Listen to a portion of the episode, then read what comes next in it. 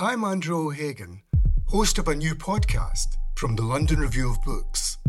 It's about the bloodiest and most controversial event of the Falklands War the sinking of the General Belgrano. Margaret Thatcher was accused of a war crime. The truth would only emerge in the pages of a private diary. This is the Belgrano Diary. Listen wherever you get your podcasts. Twice, twice,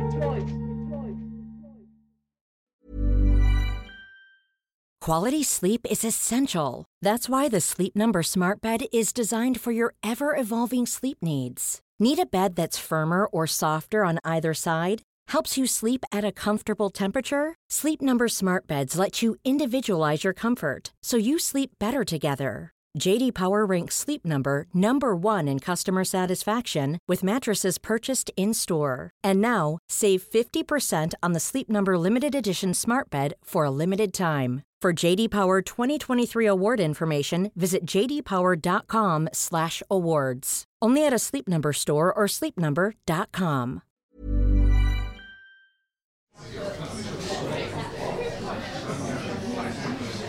Welcome to the London Review Bookshop.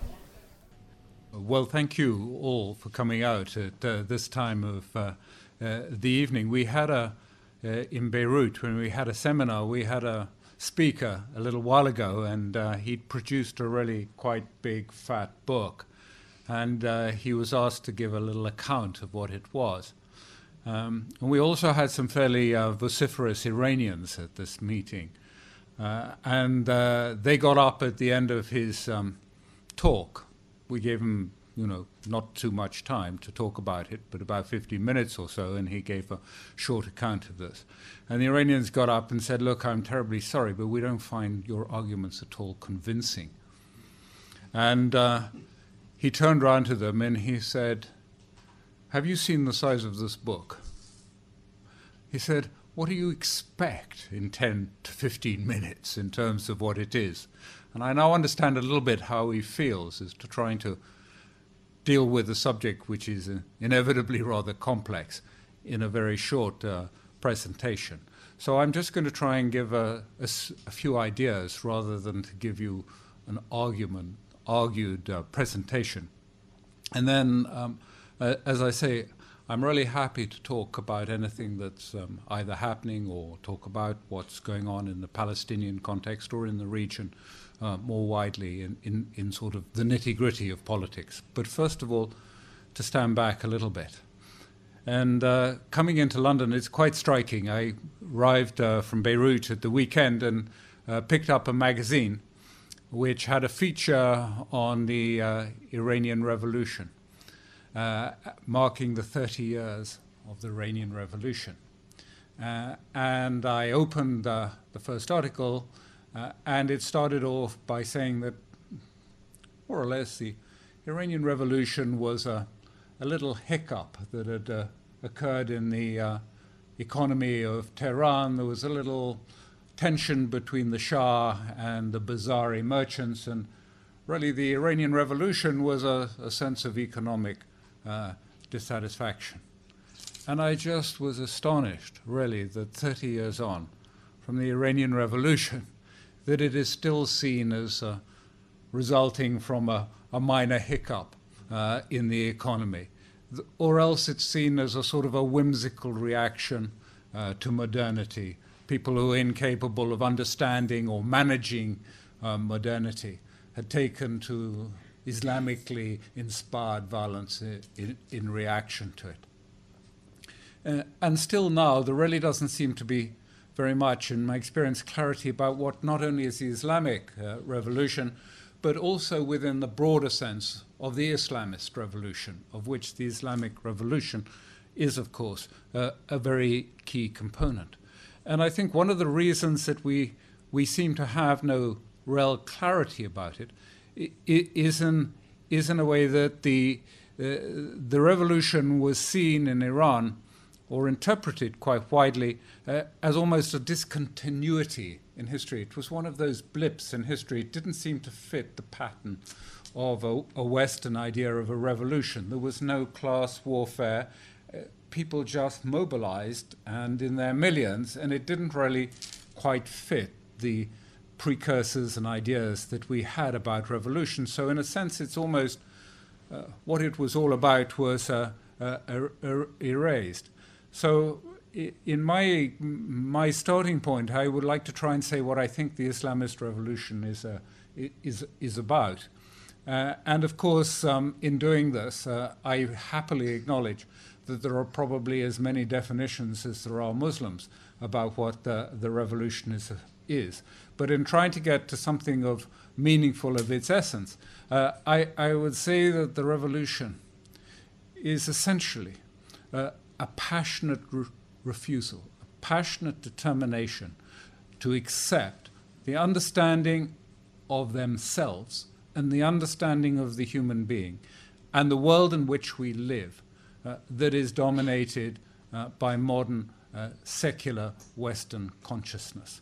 Uh, in other words, it is about not only a refusal uh, of modern consciousness, the modern consciousness that dominates secular world, um, but it is also an attempt to assert uh, alternative values, alternative values uh, for the human being and alternative values um, for how they see and understand the world in which human beings uh, interact.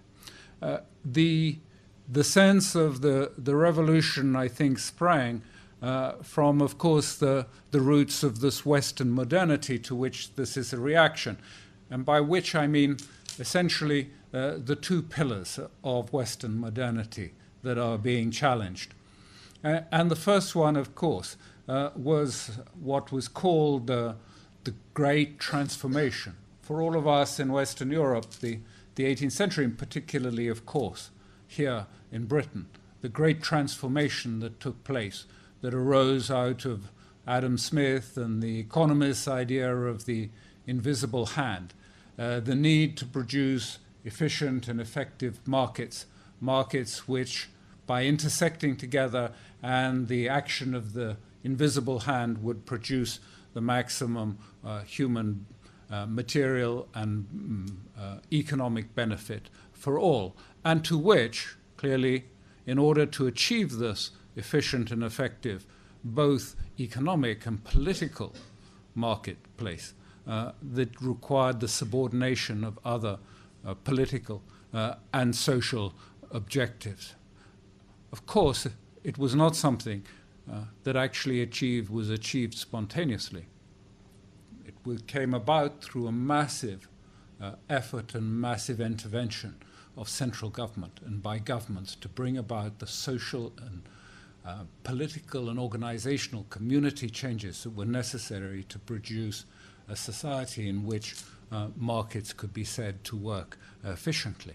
And in producing those changes, the social changes, indeed, even those of the authors, as many of you will know, like Adam Smith and others, had real qualms about what it might also produce. And what it also produced was bringing Europe, uh, on many occasions, close to the brink uh, of social disruption and uh, unrest and even revolution because of the consequences that, that flowed from uh, the social consequences and the community consequences that flowed um, from this grand transformation of Europe. The second element uh, uh, of, the, of the grand transformation uh, was essentially the, the, the, the, the attempt to try to see um, a natural order emerging from society, a, a, myth that had been strongly held in, in Europe from really from uh, certainly from the earliest times was that order, and this is the great Anglo Saxon myth, if you like, that order arose spontaneously in society, that came about naturally. It emerged out of disorder, it emerged out of the disorder and chaos of competitive jostling, of competitive. Uh, uh, jostling for position in society, that somehow uh, a natural order would emerge from this. Uh, and this natural order was closely linked in, in thinking, of course, to a Christian idea of the, again, providence and the invisible hand uh, coming in to bring this natural order about. And, and this, uh, an idea I'm, which all of you will be aware, was taken up strongly by the, the Puritan uh, politicians, and it emerged in America um, through many of their thinkers, Paine, and it emerged in the American Constitution, and this whole idea of the natural order that came about from, from human goodness was one that ultimately produced, if you like, the jostling and competitiveness of the American uh, American state and the American institutions that were intended to provide checks and balances out of which this natural order of competition uh, would take place. From that emerged the ideas, the nation state, human rights, most of the ideas of modernity uh, that we have uh, today. It's a view, it's an idea, it's a thought that has had incredible power and has dominated our thinking uh, and our world for, for some 300 years. Uh, and it is also, just as it brought the tensions and crisis uh, within the West, uh, it brought Islam to the brink of disaster. By the 1920s, Islam was essentially uh, almost holding on by its fingernails. The caliphate had been abolished. Uh, during this period, there had been enormous if you like, uh, disasters that had uh, affected it in terms of the great transformation of Europe that had been brought to Muslim societies. Being brought to Muslim societies, I, I, I emphasize, being brought there uh, with the best of intentions to help the Muslim world develop and become modern and progressive and to industrialize. Uh, but the consequences were very great. In that century, in the century until the 1920s, from the 1820s onwards, in the western part of the Ottoman Empire. Uh, nearly five and a half million Muslims were ethnically cleansed from those areas as part of the process, as part of the great uh, move to create nation states, nation states in the Western model of a, a unitary, ethnic, vertical type of identity with a strong centralized government. Uh, we saw in Turkey the attempt to modernize the sick man of Europe. And of course, young Turks interpreted the idea of the nation state in a, in, a very, in a very direct and a very strong manner. What it saw, of course, was part of this process of making a new nation state involved the deaths of nearly a, a million Armenians, uh, many, many Assyrians, uh, many Greek Muslims were swapped into uh, Greece uh, uh, eventually. It, it, also produced um, the destruction of the identity of the Kurds and finally the demonization uh, by Ataturk of Islam. Islam that was the bar to progress. Islam which was uh, in his uh, uh, description, unable to cope with modernity, which was the, a joke in terms of, of science and progress. And of course, the same things were happening in Iran and Egypt. And Islam was really effectively holding on by its fingernails at this time, pressed on one side by the secular, the enforced secular reforms uh, of their societies that were taking place in terms of this great transformation. And at the bottom, the young people being drawn towards Marxism and away for Islam. Uh, it was a real crisis, a crisis and a huge problem that faced them.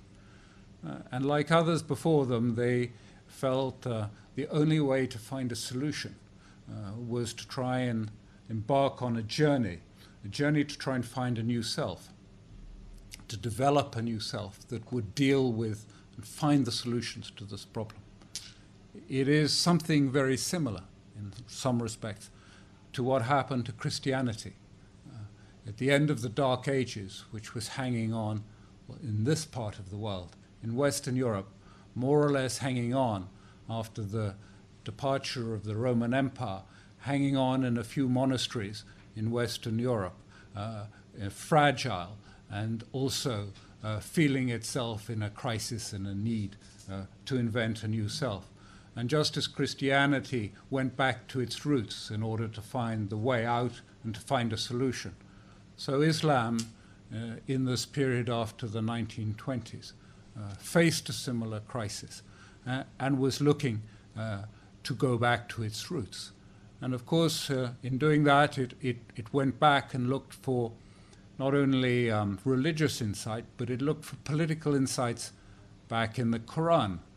Uh, the Quran, as uh, all of you will be aware, is not a, a philosophical do- document. It is not a political document. It does not give uh, uh an ideological program in any way. Uh, in fact, it is uh, quite negative about theological reflections in it. It tells people, and it's very clear, that what it is is actually no more, it's not a new religion, but it's simply a reminder, a reminder to all humans of old truths, old truths that we are all aware of, that we have known, but somehow need to be reminded. That for human beings to live together, they need to treat each other with equity and with justice uh, and compassion. And it also uh, demanded that human beings should behave to each other in this way. From the religious perspective, uh, Islamism understood uh, that this is actually the way to faith, is actually not in a, in a moment of, if you like, Abrahamic conversion, uh, as God uh, commands him to put down the knife, but comes from a slow process of actually living those values within a society, of actually practicing and behaving with compassion, equity, and justice, but more importantly, or as importantly, actually experiencing people, um, uh, actually experiencing people practicing those values back to those people. And that an understanding of God was something that came, uh, an understanding of transcendence was something that came from a process of living in such a community on a daily basis and, and changing and changing and transforming their attitude and their behavior and ultimately their thinking and their knowledge of the reality from actually living in their society. And this insight is uh, at the heart of the, the political revolution of, of, of, Islamism. And effectively, what it is, uh, and it is an important insight because it is a complete inversion of the Western Great Transformation. What they are doing is the opposite of the Great Transformation. So instead of uh, putting as the overriding priority, the main object uh, to political and social uh, objects, that of market liberalization, political market liberalization, with the individual as the basis for the organizational basis around both around which both politics, society, and economics is based. They put as the prime aim of politics, is to construct a society that practices, that is based on the principles of equity, justice, uh, and compassion uh, in the society, to which it was quite possible to have markets, but that they had to be subordinated, along with social and other political objectives, to the great, to the big priority of creating a society in which human beings uh, acted uh, in terms of moral principles, because that was the way, as they understood it, it, it was possible uh, to find the full potential of, of, human beings in the process. Uh, but the Islamist re- revolution was essentially more than just this political inversion. And it is more than this political inversion, because it sees human beings uh, in a different understanding. It's looking at human beings as a different way, not as human beings split into component parts. Uh, if you like, uh, human beings that are simply a summation or an aggregation of, of their social aspect, their psychological aspect, their chemical aspect, their neurological aspect, and studied and divided and held in that way but to, by seeing human beings as essentially a unitary and single whole, and to look at them uh, in, in this aspect. Uh, it sees human beings also directly in a different relationship uh, with, the, with its objects, with objects in the world. It, it attempts to release human beings from the impersonal, abstract, and distance relationship between the knower and the known, between the I and the object that is discussed. This fundamental breach in thinking that took place with Islamist intellectual tradition when the West moved on towards the separation of the I, the self, from the object, and, add, and added the process of the not only the separation, but the I that does, the I that acts, the I that dominates, and the I that controls uh, a nature that is divided and separated and segmented in, in this way. Uh, it is, uh, of course, in terms of a, a form of uh, thinking, uh, not something that is uh, that has its parallels, separate parallels, of course, in Western philosophy. And what you see in terms from uh, Western philosophers, from Nietzsche and from Heidegger and others onwards, also the same sense, the same concern about what is the consequences of this segmented and this divided aspect of life. And you see, and I think what is interesting also to see, that the aspects of what Islam would call the soul, um, of course, in its uh, Western translation of the psyche, you see the same aspects about the concern about what happens to human beings uh, when they are so compartmentalized and seen in this way, in terms of psychology, both of Jungian psychology, but also in archetypal uh, and depth psychology. This, of course, is in a different tradition. It's in a secular form of thinking. But this is a type of thinking that has already been in Islam, in their intellectual tradition, for nearly a thousand years, uh, but has been and has been revived as part of the elements uh, of the Islamist revolution. What does that mean in practical terms? What does it actually mean in terms of politics? It means that this has enabled movements, movements like Hamas and Hezbollah, but particularly also in the Iranian Revolution, to move away, if you like, from deterministic history, to look at, uh, to look at symbols and to look uh, at the idea of uh, myths and narratives as a means of political transformation, to give them new meaning, to give them a new way in which to create a, a different uh, inner subjective reality a reality that allows them, if you like, to escape from the dominance of uh, or the absolutism of a scientist approach, an empirical approach uh, to, to the world and to thinking. And in fact, to allow them to start thinking deductively and intuitively, but more important, uh, imaginatively, and to use myth and symbol again as a process not only for escaping this type of thinking, but also for bringing about social and political change uh, in their society. I recall when I spoke to one of the leaders of Hezbollah and asked him what was the most important thing that came from the Iranian Revolution.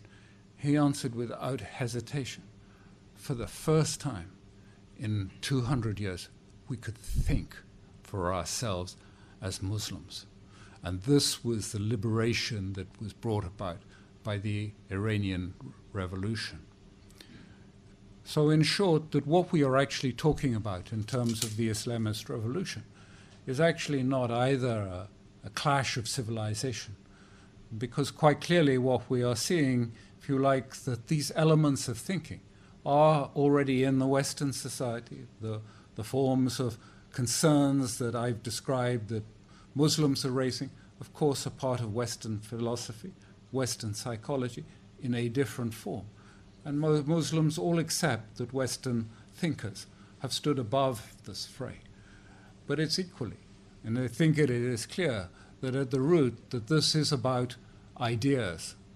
The revolution is essentially about ideas and about a new way, or if you like, a revived uh, thinking about what is the human being and how he relates to the society and to the reality in which uh, he finds himself.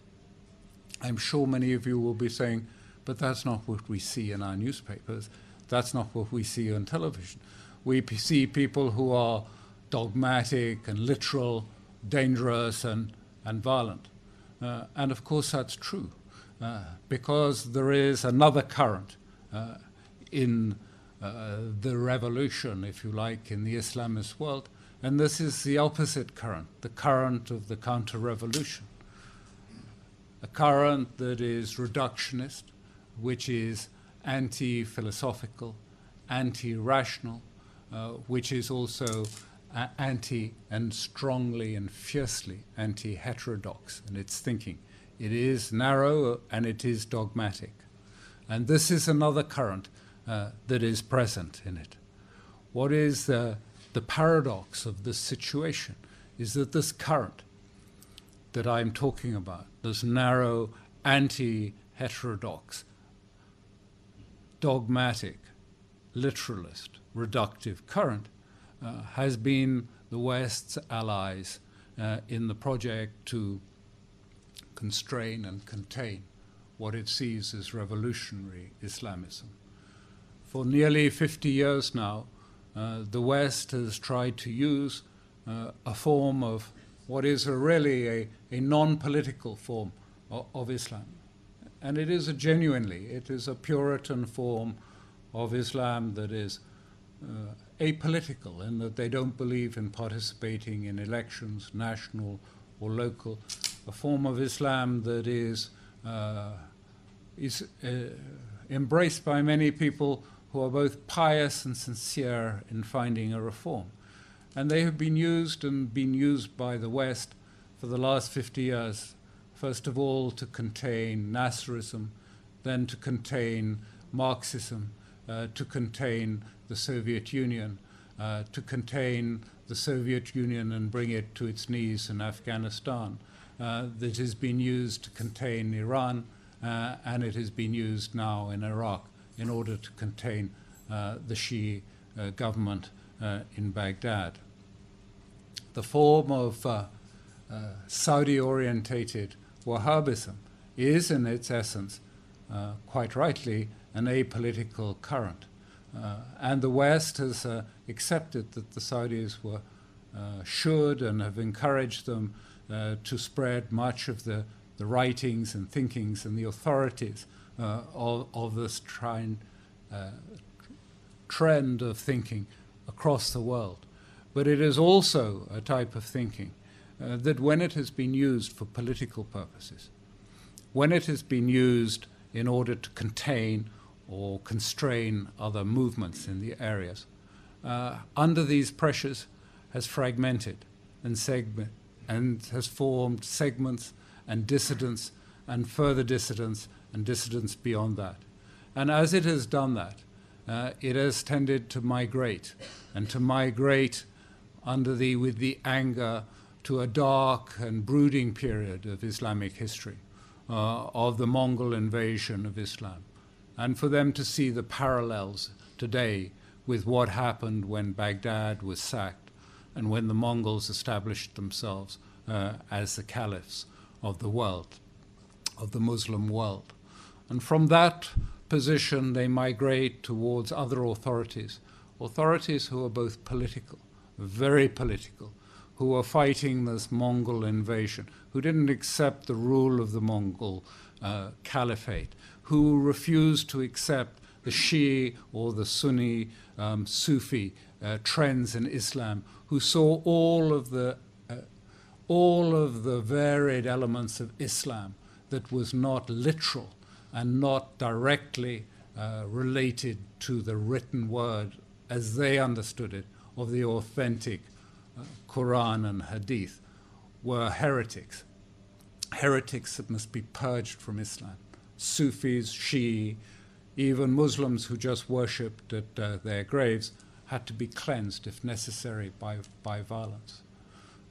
These are the people who have been the Western allies for the last 50 years uh, in this process. Uh, and the paradox, of course, is that most of the, the dangerous groups that we are frightened of and that we see, the Zarqawis, if you like, of Iraq, of course, are all splinters, are all dissidence groups from this essentially Puritan and reformist uh, element uh, uh, of Islam. It is, I would argue, the attempt to put this template of moderates versus extremists has paradoxically uh, put the West on the wrong side of the divide. Like all civilizations, as happened in the West, there has always been a divide between the philosophic, between rationalism, between philosophy, and those that espouse a, a very literalist and a narrow, reductive view uh, of the world. And that is very true uh, of Islam. Islam started essentially uh, in terms of having a strong Platonist, uh, rationalist approach. And it was in reaction to that that it became very literalist in some aspects. And what is the paradox today is that the West has put itself, I believe, on the wrong side of the divide, and that it sees the extremists and, and uh, identifies the non dogmatists, the non literalists, those who uh, accept reasoning and thinking in philosophy. The movements such as uh, uh Hezbollah and Hamas, uh, the countries such as Iran, these are the extremists to which we use those apolitical movements that, under pressure, migrate back and become not only political, but political in an extremely dangerous and violent way uh, in order to try and circumscribe uh, these elements. So, why then do we see movements like Hamas uh, and Hezbollah and the other mainstream, the overwhelming mainstream movements? Why do we see them using armed resistance in those circumstances? Well, I think that the only way to, to, to look at it is to go back and understand what was happening in what I call the Great Refusal, the Great Refusal that took place in the 1920s, when they look about them and saw what was the consequences. They could only see the way to find a, to recover themselves, find a self-esteem, to find the psychology to move out of a sense of a defeated people and to go back to their roots and find a new way was firstly to resist, to resist the paradigm uh, that they found so dangerous and irreconcilable uh, with their own thinking. And of course, Islam does have a strong tradition, a tradition of fighting in defense of Islam. That tradition uh, was from the very beginning, and the Quran was very clear.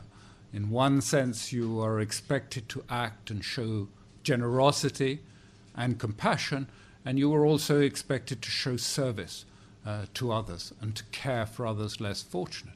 But it also said very clearly that you had to strive actively, daily, in the interest of, of supporting justice uh, and Islam in the world.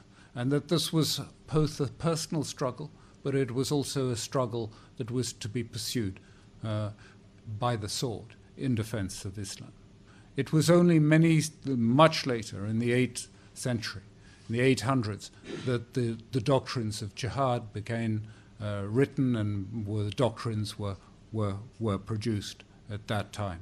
So, uh, what we are seeing now, if you like, is a different form from these movements, from what I described earlier in terms of the literalist form. The roots of this powerfully located in the feelings of occupation, occupation, and the sense of the powerful feelings that come uh, from the sense of uh, alienation in their society. But what Hamas and Hezbollah and others see, uh, the resistance, is, no, is more than simply just a defense of Islam. It is also part of a process of trying to find a universal Muslim view uh, that puts values ahead of politics, that tries to repoliticize culture, not in an individual as an individual lifestyle choice, but in a collective sense, and to try and find and build back a sense of esteem and psychological confidence. Those Israelis who have met uh, Hamas, mostly in the interrogation room uh, of Israeli uh, jails, have noted the difference and they noted the difference of conduct of these people. Interrogation is no difficulty. They admit what they do freely and regularly. They say very clearly, this is what we did. uh, they also show no remorse, and they are very plain with their Israeli interrogators in saying that as soon as they're released, uh, they will commit the same act again. Uh, they see, the Israeli interrogators will be, say to you, they see their period of imprisonment not as a punishment, but as another opportunity uh, to show their values uh, and their commitment to community, albeit inside an Israeli prison and to pursue the psychological war.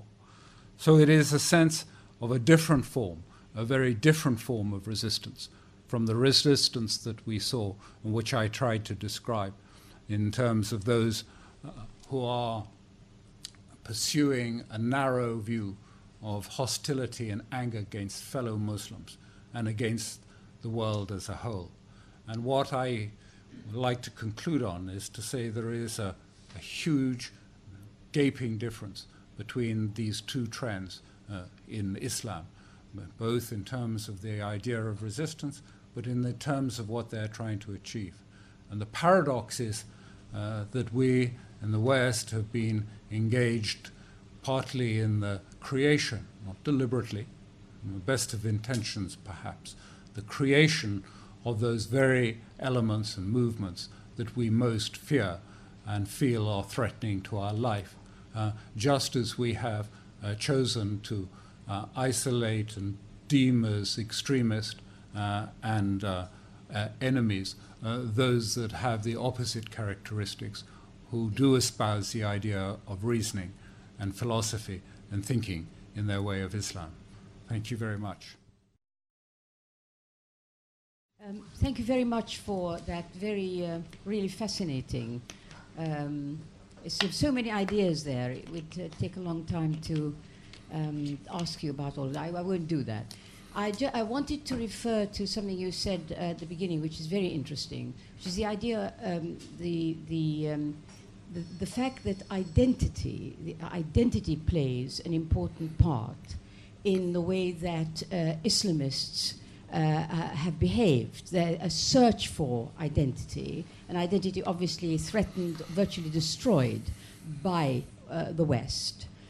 Um, and I'm wondering whether, do you see a parallel between uh, the fact that at the, uh, at the end of the Dark Ages, uh, European Christians, in search of defining their own identity, used the Crusades uh, as an, one of the strongest motives for the Crusades was this search for a European Christian identity. Um, and I'm wondering whether, do you see a parallel in reverse, as it were, that, that Muslims looking for uh, their own identity are doing it in, in, a, in a, discovering it by hostility to uh, Christ, the Christian West?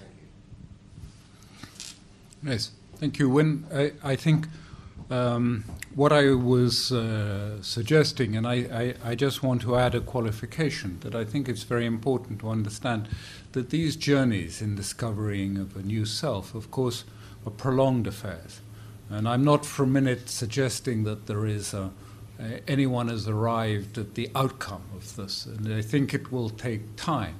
And everyone is clear that what has happened is not a, either a model or is the end result of this process of trying to find a new self and interpret themselves in a way that can transcend, if you like, the sense of disorientation and, uh, and defeat and the sense of uh, loss that they experienced in the 1920s.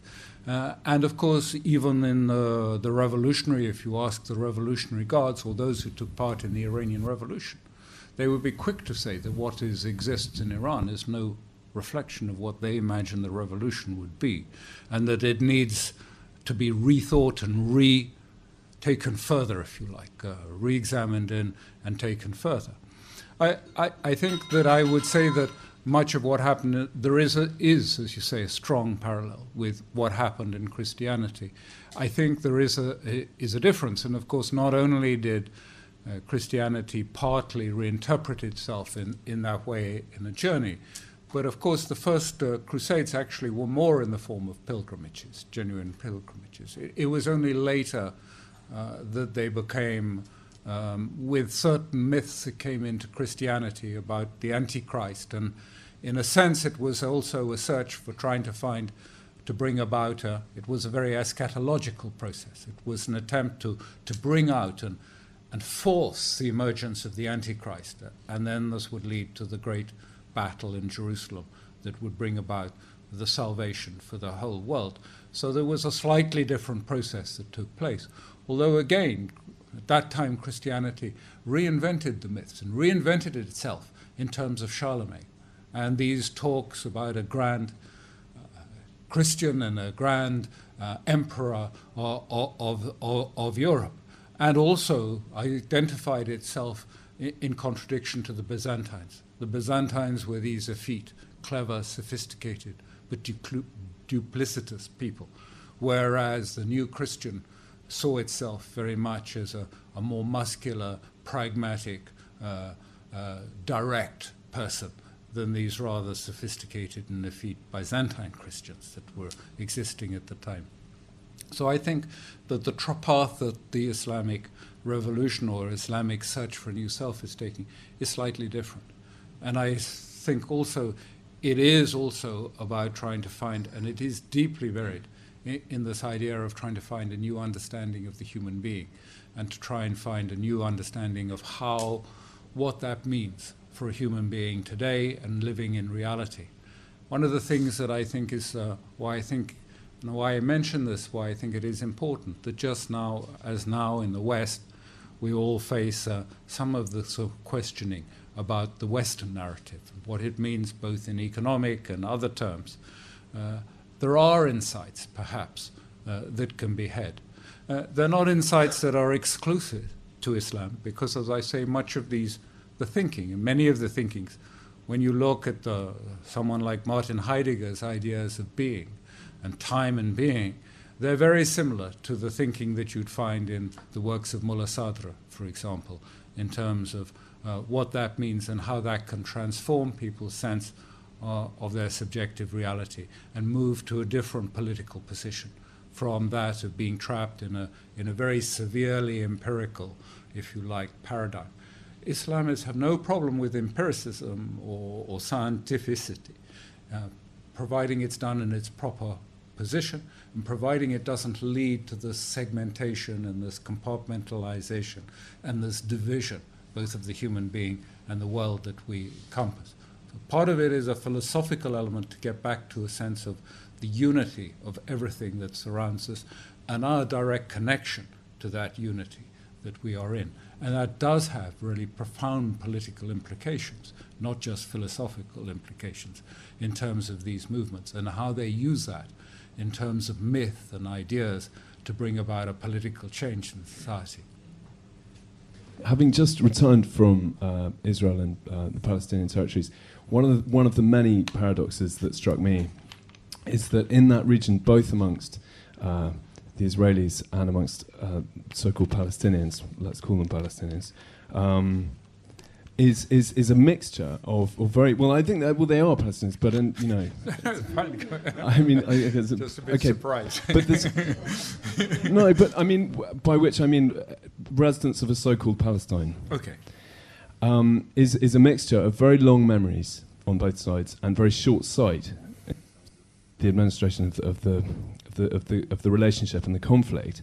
Do you think that the trajectories that you describe historically um, are considered in the negotiation of the relationship by those running the Israeli state um, in their dealings with the Palestinians, and vice versa by um, Hamas in their dealings with uh, Israel. Uh, I do. I think that they are, to a certain extent, understood. But I mean, like all politics uh, today, they get overtaken by the short term politics has become, for all sorts of various reasons, uh, much um, uh, much shorter in, in its, if you like.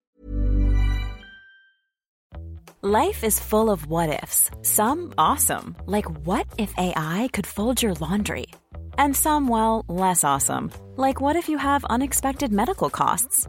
United Healthcare can help get you covered with Health Protector Guard fixed indemnity insurance plans. They supplement your primary plan to help you manage out of pocket costs no deductibles, no enrollment periods, and especially no more what ifs. Visit uh1.com to find the Health Protector Guard plan for you. Many of us have those stubborn pounds that seem impossible to lose, no matter how good we eat or how hard we work out. My solution is PlushCare. PlushCare is a leading telehealth provider with doctors who are there for you day and night to partner with you in your weight loss journey. They can prescribe FDA-approved weight loss medications like Wegovy and Zepbound for those who qualify. Plus, they accept most insurance plans. To get started, visit plushcare.com slash weight loss. That's plushcare.com slash weight loss. Like its, its horizons. Uh, we've seen this over the over the years, and politicians are only interested uh, now in, in the immediate and the coming elections. And uh, this is a process that I think, um, particularly in the West, relates to certain thinking and ideas about the nature of power uh, that have uh, emerged uh, in the 20th century in terms of political philosophy. So that it is you know, very much a sense of that the question of managing power is one issue. And the issue of morals and other values are a matter either for moral philosophers or for, or, or, or, or indeed for, for religious experts, in the words of uh, people like Carl Schmitt and these uh, circle around the Chicago School. But I mean, that has also been emphasized by the way in which we live in a you know 24-hour news cycle and uh, the media. So yes, but I do think Israelis think very much about the longer term uh, and are aware of it. Some of them, not all of them, but many of them do. Uh, and also, in my experience, talking to to to to um, the Islamists, uh, they are always thinking. And one of the reasons we see what they are doing now is because they're looking beyond uh, the immediate future. I mean, from the outset, if, uh, to just explain, in, in, in uh, early in the process of the American elections, it was quite clear that the Islamists were not as, if you like, euphoric as you I found when I came back to Europe. The people in Europe were about what might, how it might affect them at least. They understood that these problems in, in, in, in the region are deep problems uh, that no one is going to be able to resolve. There are these huge, if you like, clashes, and what I would describe almost denials on the part of the West. How to deal with a, a re-emergent Iran, quite apart from the nuclear issue. I mean, from the first Gulf War, it's apparent that it's going to be in this case. The ability, for various historic reasons, of, of Israel to be able to make peace with, within, within the region. I'm not saying this in terms of a moral judgment, I'm saying that what Islamists perceive. And the consequences, therefore, of what this might mean of the West if it continues with a policy of assuring Israel's uh, unilateral right to uh, a, a, destructive ability for all of its um, potential enemies in the region, about the rise of Islamism, uh, about the economic and, the and, and indeed the social problems that are probably going to bring about a huge revolution uh, in this region. So they understand and didn't expect uh, this to be changed. They didn't actually expect, they did see, and all of them, when I spoke to Hezbollah and Hamas, very clear that they detected and saw change in attitude in the public in America. They realized that, and they saw the same in Europe. They didn't believe this would necessarily translate into changed policies towards them. And I think they were right in that, probably. They were very cautious about that. But they have tried to work politically into that mood in Europe and America, uh, but internally, not in terms of talking to America, but in changes within the politics of the region. So, what we have seen in terms of the sort of Doha uh, processes, which have tried to bring in and restart conversations in the region, is part of a process which they hope will allow, if you like, politics to begin again after a scorched earth period of, of eight or ten years. But they do recognize that this may not work. And the dynamic may be back to conflict. In two years or 18 months, we may be back to some sort of conflict in the region. But they are also looking to what is on the other side of the conflict, because they realize that sometimes you cannot change really ingrained ideas until you can actually step beyond the next stage of that conflict, until people are really ready to make if you like, the radical choices or the radical changes. Change the paradigm. Till that paradigm changes, you're stuck, if you like. And I think most of the Islamic leaders at the moment see themselves as stuck in a process with all these impasses in the region, and that perhaps they have to wait for that event.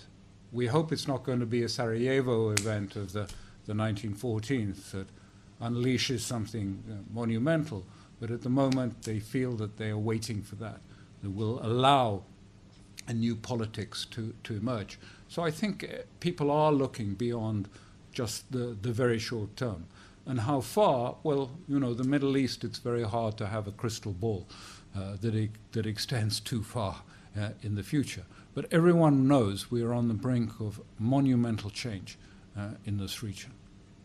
In your analysis of the contrast between Wahhabism and this more, um, this much broader and more universalist uh, Islamist revolution, where do you place the Muslim Brotherhood, which arose in Egypt in the 1920s and still seems to be the most active resistance to the pro Western government in Egypt? Like, like, all definitions, one has to be careful of being uh, too um, uh, too black and white. Uh, and I would, but I would say that the Muslim Brotherhood, for the very large part, does exist in the side of um, the non-fundamentalist, in the pure sense of it, in the sense of of, of looking and uh, uh, uh, of not taking a literalist. The, the Muslim Brotherhood ultimately, if you ask any of the leaders, will say, uh, you know, how do they see uh, their course of action? uh, would say that Islam only gives them principles. Uh, and that it is up to the human being to interpret those principles to the best that he is able using reason in order to try and find the right course. They may get it wrong or he may make mistakes, uh, but that there is no exact path in it.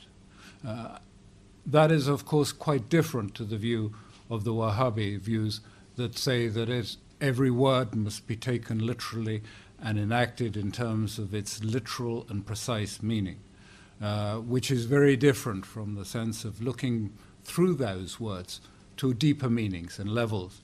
And indeed, the Quran itself says there are seven levels of meaning uh, to the words that are written there, the last of which is understood only by God. Clearly, it was not, many Muslims see it as, as much more of a, more, uh, a process of actually uh, looking beyond the meanings and a, a, Gnostic process of understanding the, the meaning of it. Um, so I think that they do lie on the side, if you like, of, of the reasoning uh, Islam. But uh, of course, that there were elements, certainly at the beginning, and there were connections that took place with Wahhabism the beginning that has given it its element. One of the things that I think we're seeing, and one of the things that is quite clear, is the way in which we have pursued the West uh, this very mechanistic model of moderates who are supported and extremists who must be weakened and marginalized uh, has, in fact, largely hollowed out, particularly Sunni Islam. It has displaced it and, and removed it and pushed it, if you like, um, to, to uh, lost its center of gravity. Uh, and I think that this is something that we, uh, one can see. There's very little leadership, the authority has been fragmented and shredded by part of this process. Now, there are many people, and we work also with Salafists, and not only with groups like uh, Hamas and Hezbollah and others.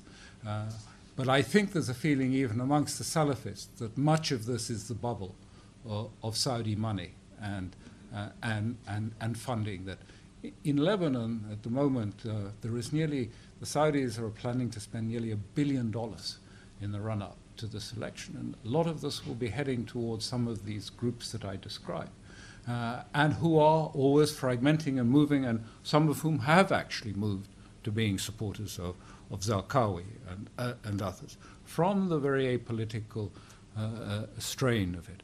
I think that when this bubble bursts, we may begin to see a little element of uh, the uh, the former, if you like, center of gravity coming back into Sunni Islam. But in this period of void, in this dangerous period, I think what we're going to see is a bitter and deep struggle now uh, for, the, for the soul, if you like, of Sunni Islam. uh, a struggle between Saudi Arabia, who is determined to try and create a, a, a front, a Wahhabi front, uh, that will contain and will be there to challenge Iran and Shiism and movements like such as Hezbollah. And I think it's going to be a bitter, and already is a bitter and bloody struggle that is going on uh, between the two. And at the moment, there is something of a void uh, in the center of what is Sunni Islam. Uh, Islam is different, and it doesn't have this, this void. And the movements that I described, like Shia Islam and uh, Hezbollah and Hamas, have not shown these tendencies or these proclivities to, to, um, to fragment, to fragment, and to they are not vociferous in the same ways that Salafism traditionally and always has been, um, producing more and more dissidents that move and migrate to different positions.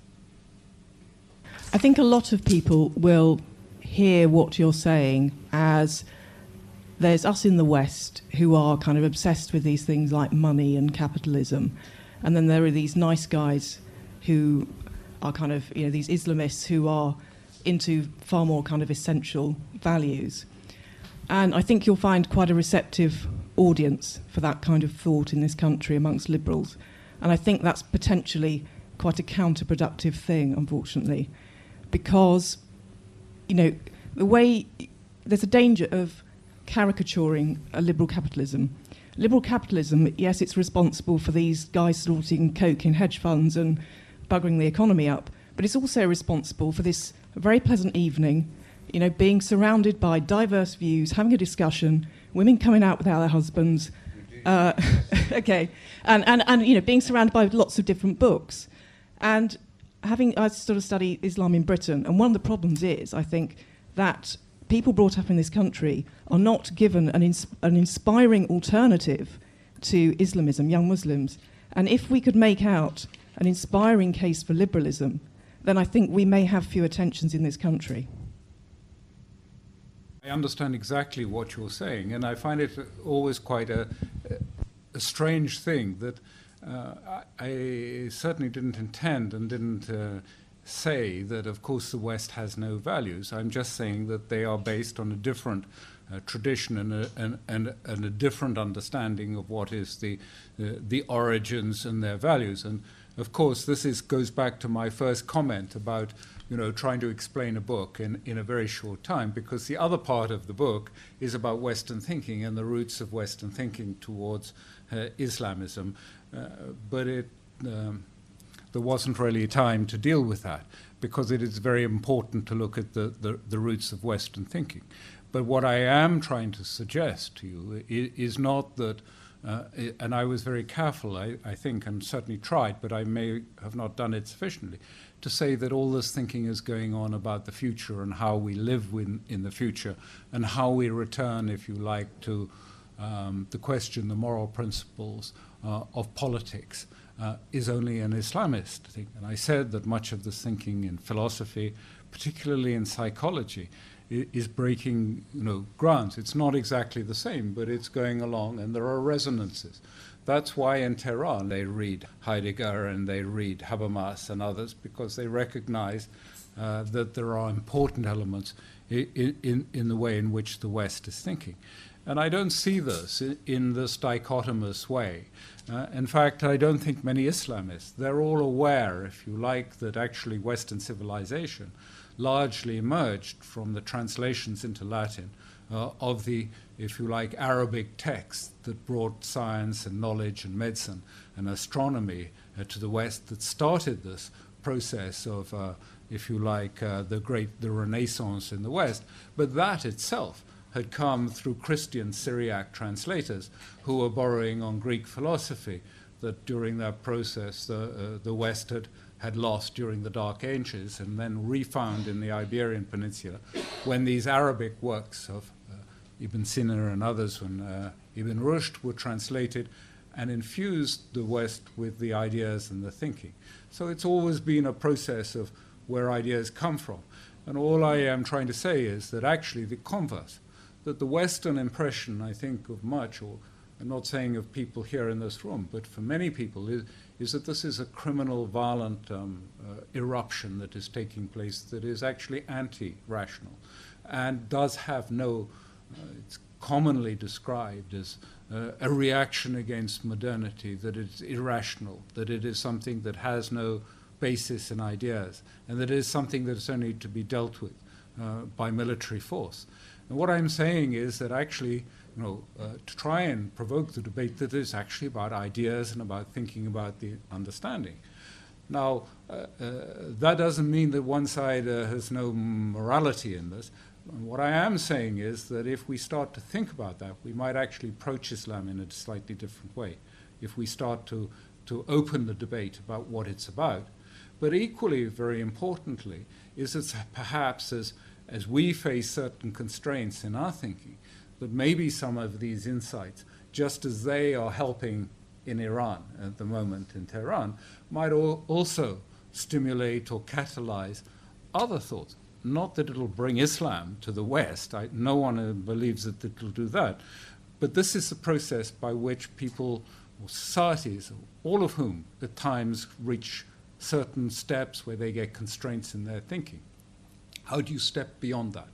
Either you go back to your roots or you look outside for ideas about how to move on. Maybe some of the ideas that Islamists have about economics and things like that, they may not be exactly appropriate, but maybe they will trigger or act as a catalyst to fresh thinking also in, in, in the West. But all of us are facing the same question is what is the purpose of politics? What is politics for? Is it just simply, if you like, for people to, for, for material interest accumulated, or is politics about moral and political ends? And I would think many Islamists, uh, you obviously sus- agree with the latter, and I would think that many Islamists would agree with you. It's a question of how you get there, and you may have a different way from, from them about how you, if you like, define the basis and, and the thing. But the most important thing is actually to get and part of the reason for writing this is to get the, the understanding across in, in, in the greater public. It is about a debate about what is the purpose and what is the, the definition of politics and what is politics trying to achieve. It goes back to the very roots of that idea. And that is not something that I think is widely understood or accepted in either Europe or America.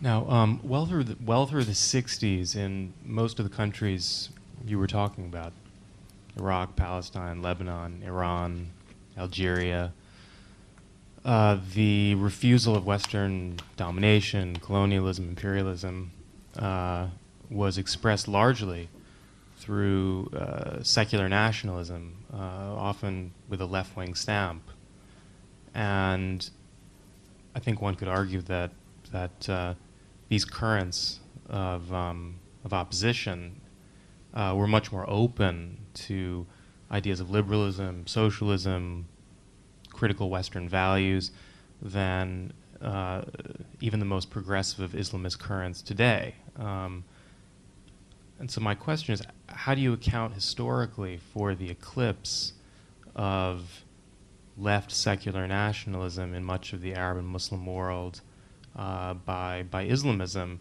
um, in the period after uh, 1967. I mean, as, as you well know, if you were a young Lebanese Shia in the 60s, the party that you would have joined would have been the Communist Party. Hezbollah didn't exist. Musa Sadr hadn't appeared on the scene. So, if you could provide perhaps more of a historical account, I, I, it, it must lie in something other than the authenticity of these values in these particular cultures. No, I, it doesn't lie in a, and uh, and I tried to answer uh, the, the the earlier question and saying, um, of course, there are self-righteous people in every society and every religion who claim to have, you know, uh, certain values that are uh, theirs, and uh, I'm not trying to suggest uh, that there is a authenticity and correctness. I'm just saying that as part of the revolution, that there was a, a determination to assert other interpretations uh, of, of, the values and not to uh, claim it.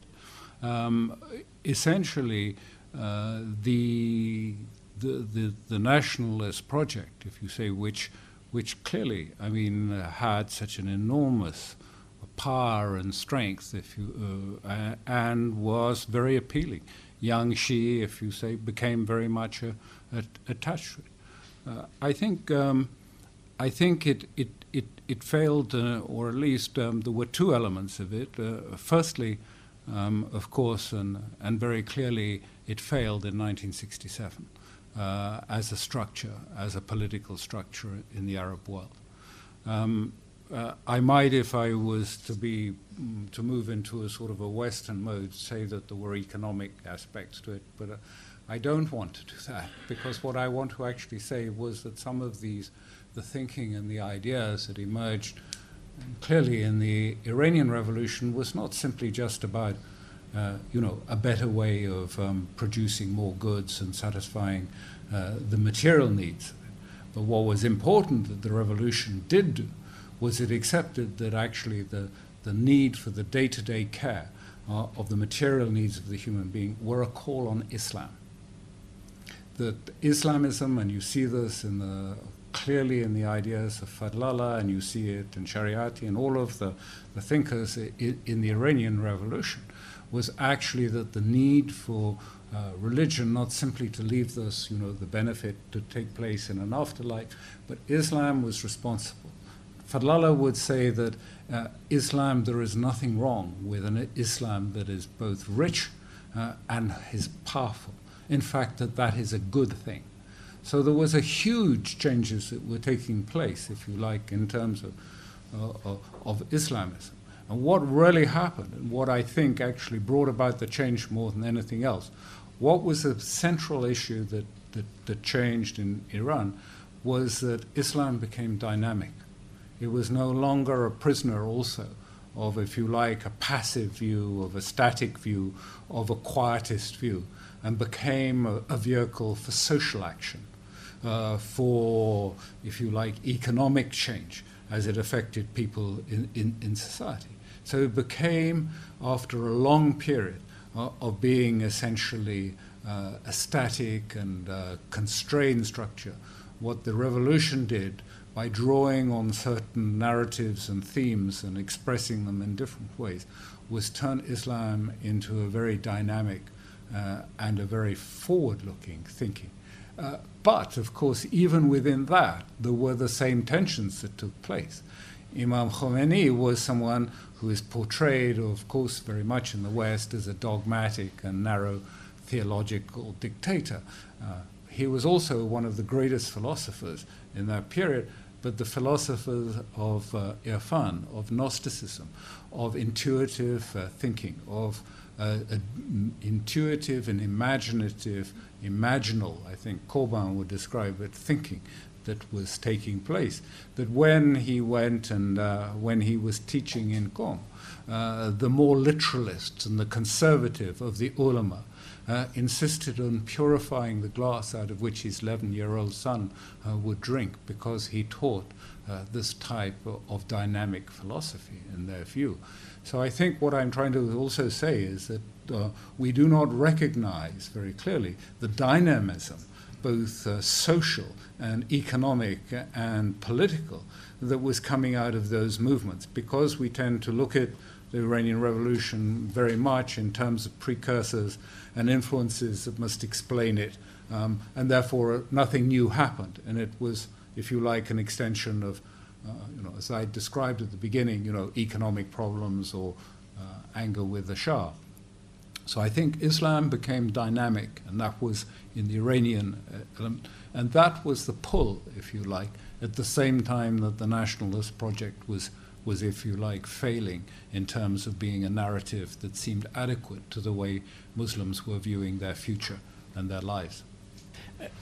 Can you say something about what the views of the more rational Hamas uh, people might be towards a, a future state? What, what sort of state would they like to be involved in? Is it, is it, a, is it an Islamic state? Is it a more diverse state? What, yeah, can you just say something about that? Uh, I will uh, uh try. I mean, the, I mean, it is a, a, a large subject.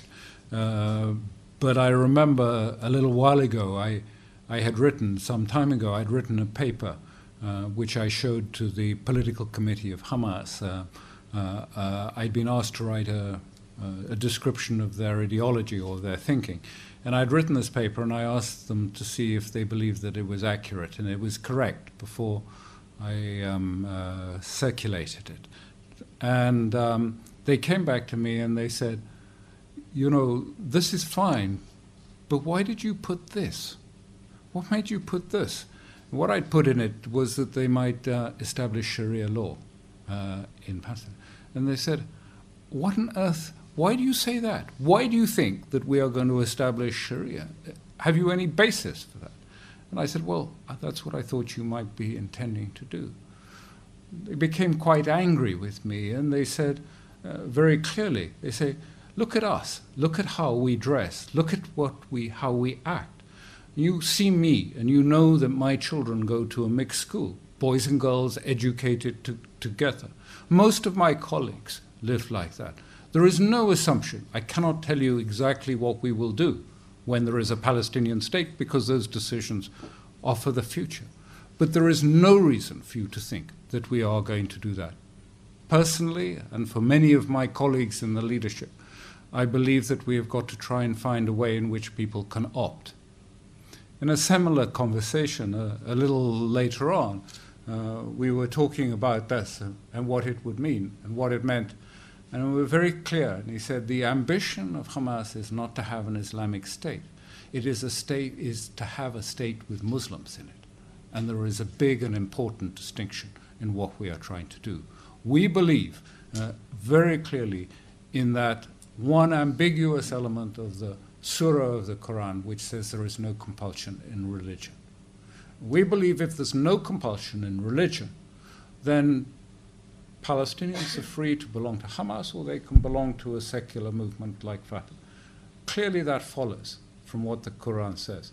If that is the case, also, the lifestyle in which people choose must also not be the subject of compulsion. And that that is what we intend to try and implement in terms of the Palestinian. We have to recognize that there are different views, different ideas, and different lifestyles. Now, within every society, there will be a debate about those. But that is, I can tell you, the views that have been said to me very clearly on a number of occasions by the, uh, the top leadership, uh, those that form the political committee uh, of Hamas we will see in practice, like many things, there's, uh, in politics, there is uh, dynamics that can pull people if we see in, in, different ways from the, the course of events. But I think that that is something that there is their genuine desire to try and implement. Thank you very much for what was a very interesting and, and, rather, I think, attractive view of the different sorts of Islamism. But I'm afraid, like the Iranian uh, interlocutors you were talking about right at the beginning of your talk, I disagree with almost everything you said. And I think that there are a number of perspectives that, are, that, uh, that I think that are, well, a couple of points that I'd like to just test you on a little bit. The first is that it seems to me the Iranian revolution was a profoundly nationalist revolution in all sorts of ways, and you've sort of rather disregarded that element of it. And it remains, uh, the Iranian revolutionary movement remains fundamentally a nationalist um, uh, discourse. But the second point is, in your, your humanizing or humanist view of the Islamist, shall we say, people exploring philosophically what they, uh, how they're going to live their lives, you've sort of edited God out of it. And the surely the fundamental thing that defines Islamists and Muslims in general, is that the, what you should be doing as a man is finding out what the will of God is and obeying it. It's not up to you to make your own judgments about what sort of lifestyle you want to lead. And surely this is the fundamental difference between the sort of lifestyle that I suspect most people uh, in the liberal West believe in, where you are actually exploring as a person how you want to live your life and what your values should be. If you're an Islamist, it's not up to you. It's up to you to find out what the will of God is.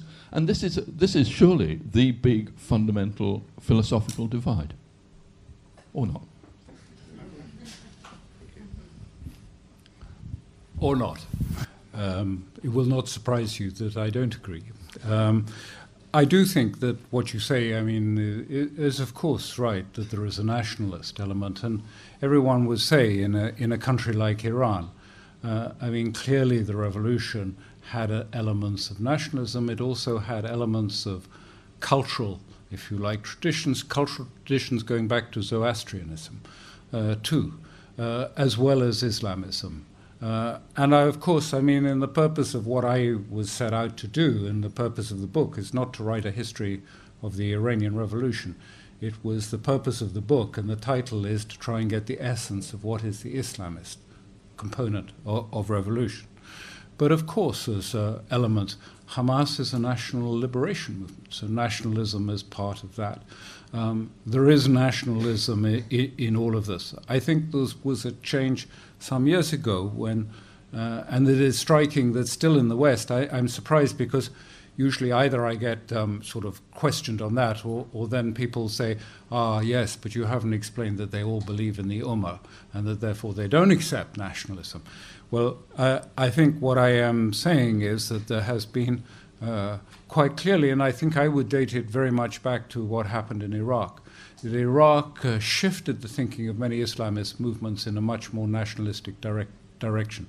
The idea that there was, if you like, a there was no role for nationalism, which was held in movements like the Muslim Brotherhood at that point, was dissipated by, by what happened uh, in, in, Iraq.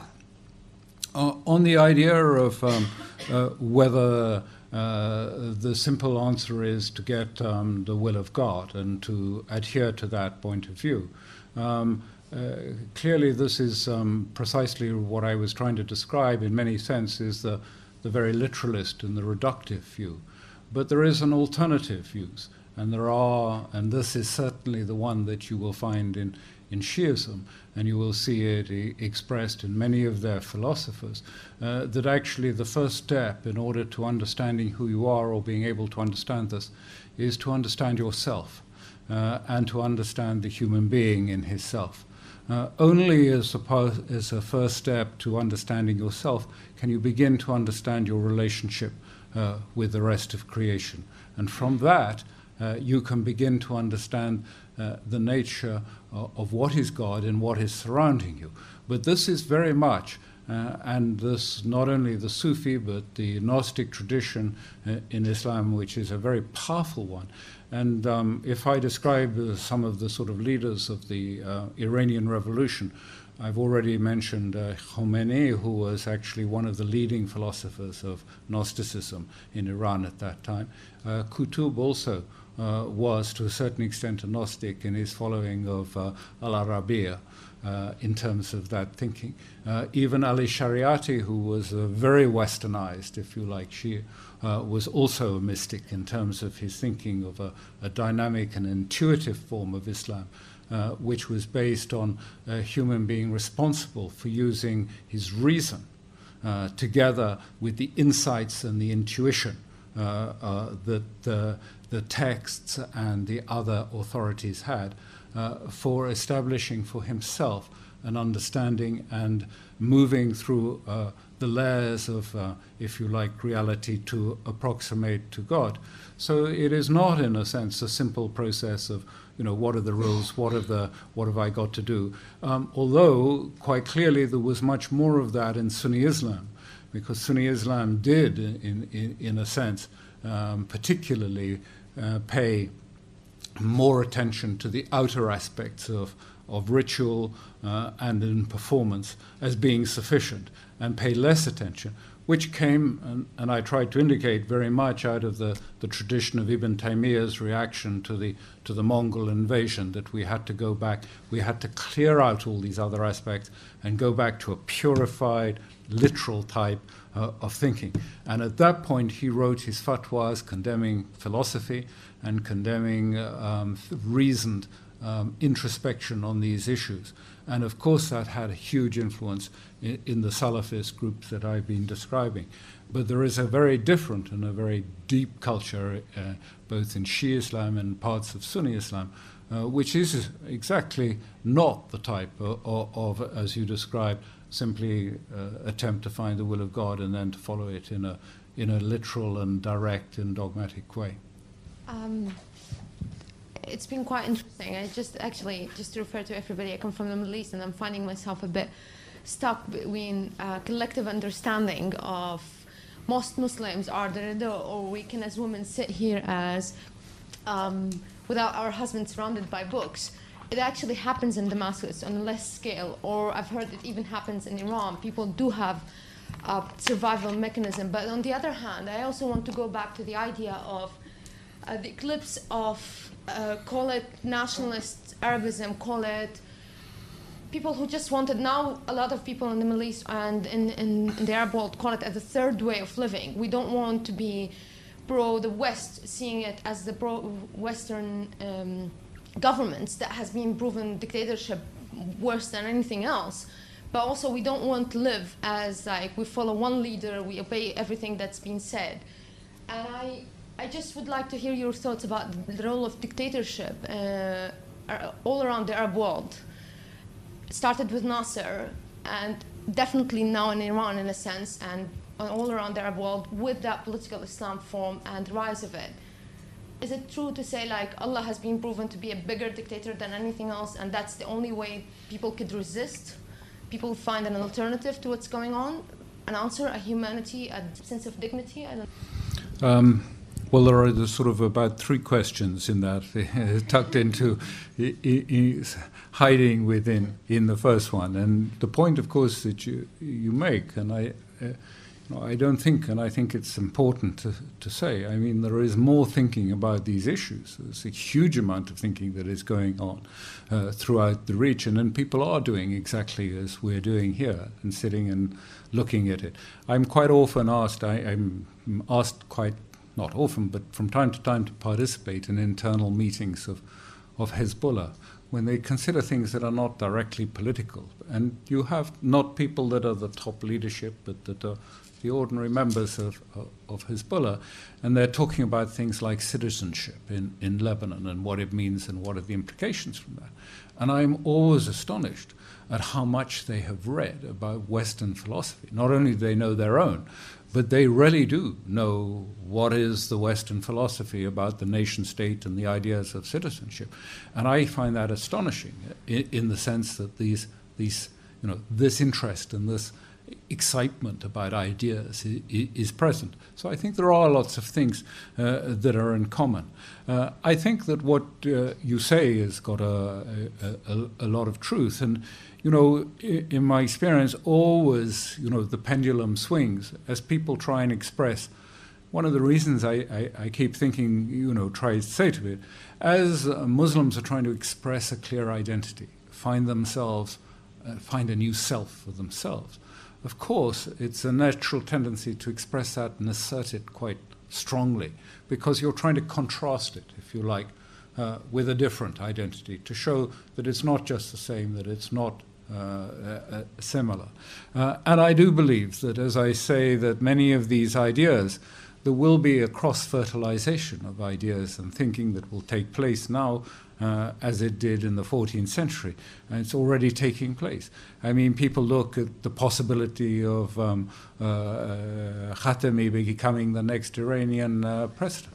Here is a man who is deeply interested by uh, the Frankfurt School of Critical Thinking, who's deeply interested in, in a scholar on, on Habermas. Of course, there's going to be a, a, an interaction, and of course, the pendulum will probably end somewhere in something that is rather uh, not at either end, but something that is in the middle. And that's the point of what I was saying that this is a, a process and it's far from finished. It's actually quite fragile and probably quite early on in this discovery of the self uh, that, it, that, uh, that, is taking, that is taking place. Uh, uh the question of um, you know, uh, dictatorship in the region is, is seen by most Islamists uh, to be the, the, the, legacy of the colonial period.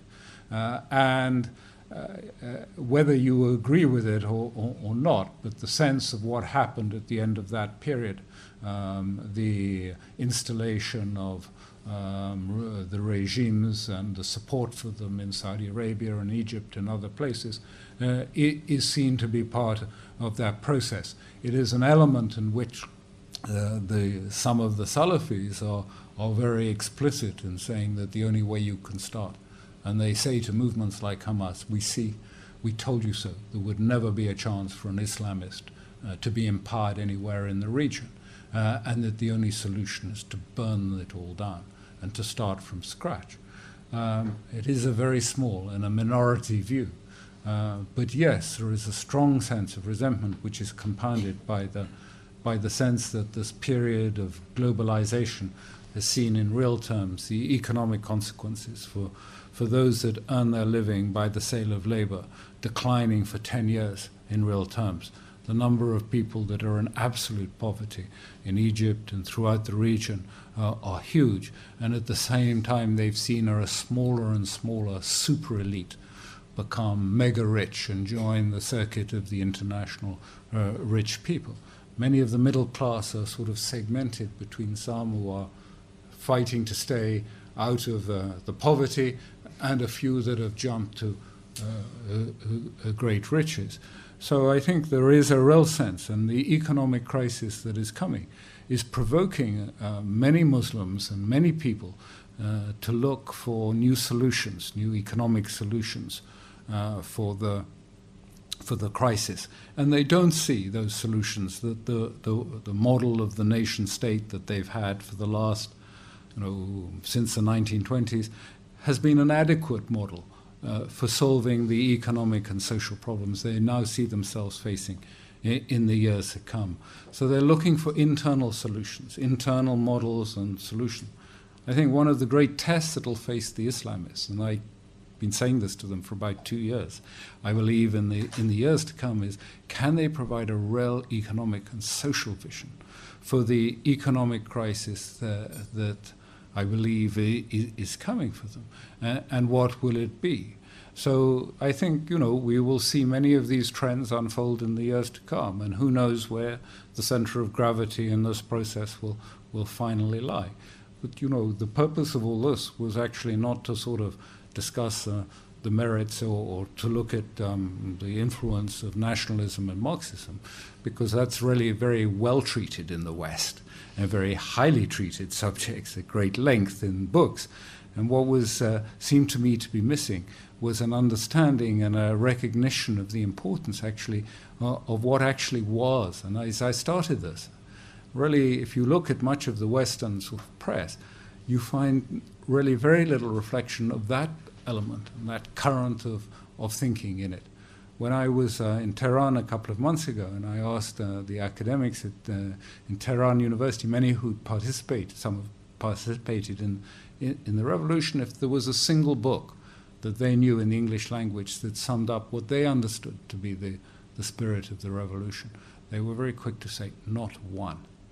So on that basis, all this is is an attempt to try and actually widen the debate beyond, if you like, the, the views of um, uh, nationalism and socialism and other uh, what they might see as part of the Western uh, domain of thinking, to say that there is another thinking. It's not necessarily threatening, it's not necessarily damaging to the West, but there is another thinking that's going on. And maybe there are, it's worth understanding or at least listening or at least uh, hearing the insights that they see um, from the circumstances and from their period of difficulty that they've emerging from, and to see where that may lead and what type of future and vision for the future that they see for Muslims ahead, just to listen and to be able to understand and, and to know what they're talking about. Thank you for joining us for this London Review Bookshop event. For more, visit our website at www.londonreviewbookshop.co.uk or search for the London Review Bookshop on iTunes.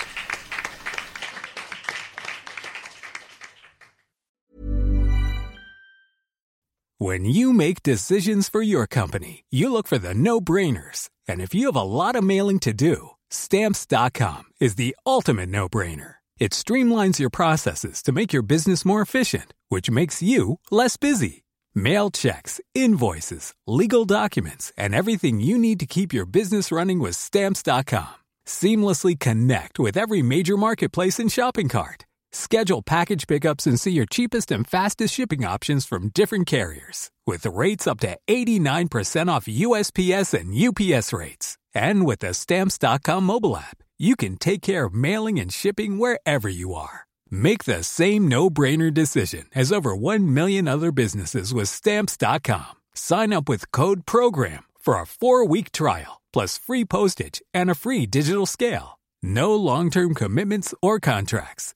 That's stamps.com. Code program.